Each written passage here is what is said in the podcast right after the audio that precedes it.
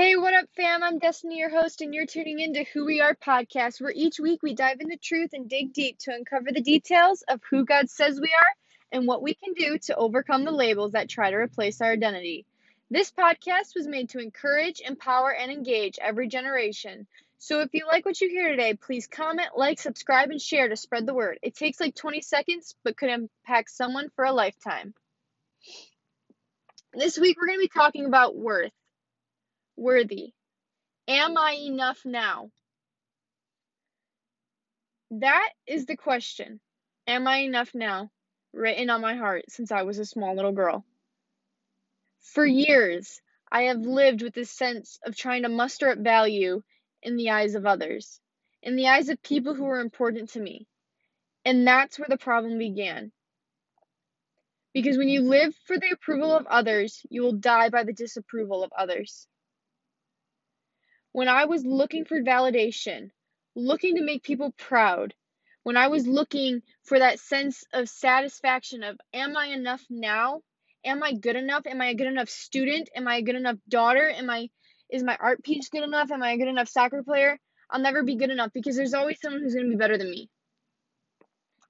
And I would stare into the mirror in the bathroom looking at this person who reflected back at me and I would ask, am I good enough?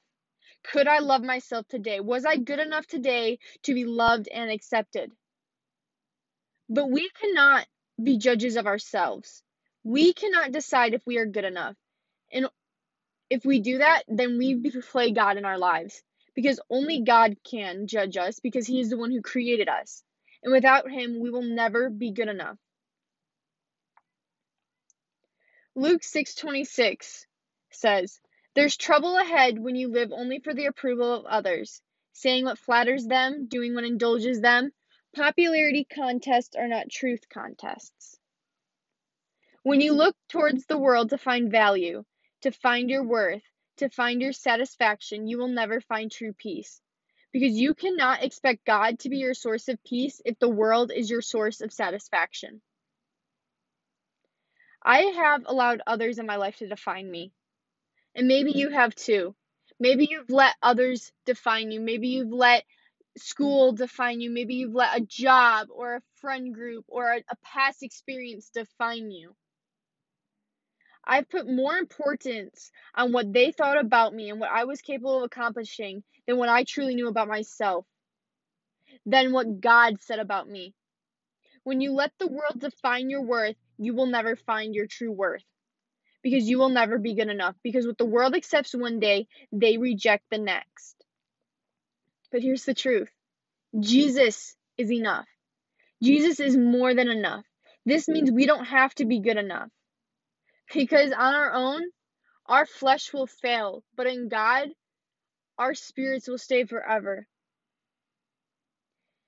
God created you. God knows your thoughts before you speak them. God knows you. So why are you letting a world that is already flawed try to define you? Why don't you let the Creator, who is perfect in every way, shape, and form, define you? Because when you start to give the world that power of defining you for your worth, they're going to mistreat you in every way possible because they don't know your worth because they weren't your creator. Think of an artist. When an artist creates a piece of art, they put a piece of them into that art. That's exactly what God did with us. When He created you, He breathed His life into you. He created you and shaped you and formed you in your mother's womb. Like an artist, He created you. You are unique, unlike any other piece. You have unique eyes, you have unique fingerprints, you have a unique calling and a purpose, and you are so priceless to Him. That's why His Son died on the cross for you. That is your worth. And like an artist, only the true artist of that painting knows the worth of that painting. Because to someone, when you look at a painting to one person, that painting might only be worth $10, but to the next person, that painting might be worth $10 million. Because they aren't the true artist. So they don't get to determine the worth. And to the artist who created the piece of art, It's priceless. And that's exactly how God sees you. Christ's blood made you worthy because he knew on our own we never would be. His grace is sufficient for you, for his power is made perfect in our weakness, in my weakness. Therefore, I will boast all the more gladly in Christ. And when you're looking to the world, like I said before, for your satisfaction, you will never find peace. You will never find true peace. You will always be restless, looking and craving for that attention and that approval of people, looking for that identity, looking for that worth to define your identity. But when you try to define your identity in a world that doesn't know who they're who they are, your identity will be smeared and mushed, and you will not be able to see the true reflection of who you are. Your peace is important. That is why God says over and over in the Bible that His peace is for your mind, to have a sound mind of peace, that His peace covers you, that God wants you to live a life of peace. God wants you to live a life of rejoicing. And that's something that goes along right with your worth. Is when you're rejoicing, you're not feeling negative about yourself. When you're feeling sad or nervous or anxious and you start to have a heart of gratitude and you start thanking the Lord, you're going to realize what you were worried about 10 minutes ago, you're not worried about anymore. Once you flip the switch and start just thanking God and having that heart of gratitude, and God knows that. I didn't really have a set kind of like Devo in a sense written out for today. I just kind of was talking a little bit on my blog post, but what's been really on my heart as well is hearts of gratitude. Because our culture is so negative driven. And negative people tear down other people. And when you're negative, you're not showing your true diamond self. And you're going to reflect that to other people. And that's going to tear them down. And you're going to make them feel like crap because you feel like crap because you aren't finding your true source of satisfaction in the Lord. Gratitude. Gratitude is the heart of rejoicing. When you are grateful, you are peaceful because you're not looking to keep up with the Joneses. You're not trying to find your worth in the world. You're not trying to find that sense of, am I enough now? You're not looking to social media to get that attention. You're just thankful in Christ. You have a heart of rejoicing. And you have a responsibility to peace. You have a responsibility to have peace for your life. Okay? God loves you. And you need to take care of yourself. You will grow through what you go through. And you have a responsibility to peace. And what does that mean? It means you have a choice to decide every single day what you want to experience in your day. And just because you grew up with some friends doesn't necessarily mean that, in a sense, let me put this in an I perspective. Just because I grew up with you in a sense doesn't mean I want to be a part of anything and everything that you do or you want me to be a part of. And you might be wondering why. And it's because my experience with you hasn't necessarily made me feel good about my life. And just because you go to sleep at night doesn't mean you're resting. You have a responsibility to walk in the direction of peace. It is a biblical commandment to walk in peace, to rejoice always. So if you're hanging out with people that are constantly bringing up drama, that are constantly nagging you down and feeling you wear down, that you're getting anxious every time they text you because you're like, oh crap, I gotta text them back. That's probably a friendship that you need to reevaluate in your life. And maybe you're just holding on to them too long in this season. And it's time to move from the season that you were in to the season that you are in now. You're not planting when you're harvesting. It's two different seasons. And you need to really be paying attention to what season God has you in because that peace that you're so craving, you could attain if you just followed in the steps that He's called you to walk in, but you're too busy trying to hold on to a pair of shoes that don't fit you anymore. When He's got this brand new pair of shoes for you to run in the season that you're in. You only have so many people in your vehicle that can fit, and some people aren't meant to be there for more than a few seasons. And you have a responsibility to walk in peace. You have a responsibility to claim as a child of His the blessings and the calling He has on your life, to walk in His commandments. He says, If you love me, you will keep my commands. And as Christians, especially here in America, we have become so passive and lazy in our walks. And we're just like, oh, that's pretty cute. I've read that like 5,000 times. When in reality, God's like, no, it's still new today because His word is alive. That same commandment that He told you to walk out yesterday, He wants you to walk out today.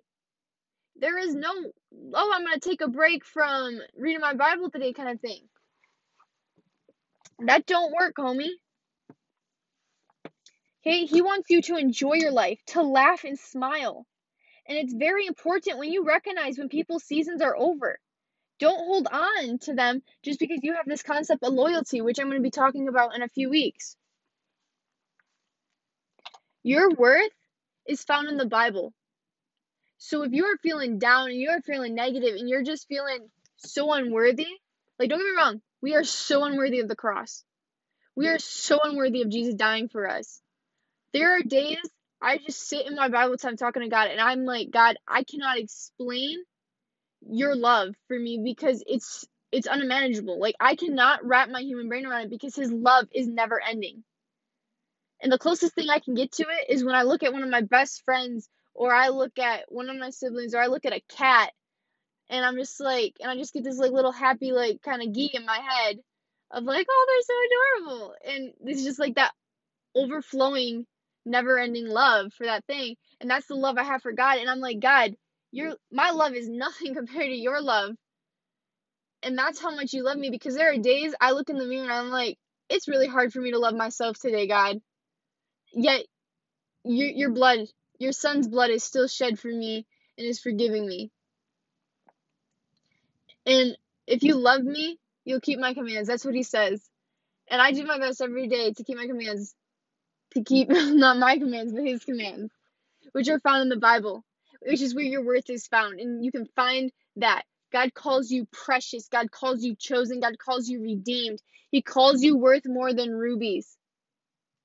You're his heir. He the the parable of the prodigal son where the son went off and then he came back. And that is Jesus with us. Jesus is waiting with open arms to capture you in his arms and just to give you a hug. He loves you.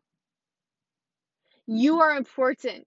If you woke up this morning, that is the first thing you should be thinking is thank you God for letting me wake up another day and breathe because that means you have something that you want me to accomplish today for your kingdom. We need to start changing our mindset here in America of gratitude instead of, oh, the alarm's going off. I gotta get up again. Like, no, what does God want you to accomplish for His kingdom today? Because you are worthy, you have a calling, you are enough in Christ. He has made you enough. God does not make no bad thing. God made you good, and He said it was very good. You are His child. And when you start walking and walking and living out those scriptures, every name of God, every problem you have, God has a name for that. He is the I am. He is Jehovah Nissi. He is Jehovah Rapha. He is Jehovah Shalom. He is the God of love. Like I said, He is the God of love. But He is also the God of judging and the God of mercy. He is a sovereign God who will, when he comes back, judge every single person who has lived and who is living and who may live. And we will be all judged according to our sins. Every single one of them, because nothing can be hidden from his sight. So often we ask, why do bad things happen to good people? When we really should be asking why do good things happen to bad people? God has been so good to us yet we are so wicked on our own. We are so full of ourselves. We have created idols of ourselves. We try to find our worth in ourselves, and that's why we just play this endless, crippling cycle of trying to find our worth, trying to find in ourselves, failing. So we try to find our worth some more in other people. We can't find our worth there, so we fail some more. When in reality, God just wants us to look at Him. Because He looked at you and said, You're worth it. So when you call yourself stupid, when you call yourself not worthy, when you call yourself not good enough, you are trying to play God. Because if you look in the Bible, I don't think you're ever going to find God creating something stupid. Yes, we might act stupid at times, but that doesn't mean our core identity, we are stupid. On our own, we are not good enough, but with Christ, we are good. It's time to choose who or what are you letting rule your life and determine your worth. It's time to fix your crown. Fix your crown means know your worth. When you know who you are, or should I say whose you are, then you find your worth. So let's take a heart self to self check today and start changing our reflection to the one who called you worthy. Let's start switching our mindset from one of negative Debbie Downer thoughts to hearts of gratitude. That instead of complaining and being anxious, we start praising and thanking the Lord. Thanks for tuning into this week's episode of Who We Are.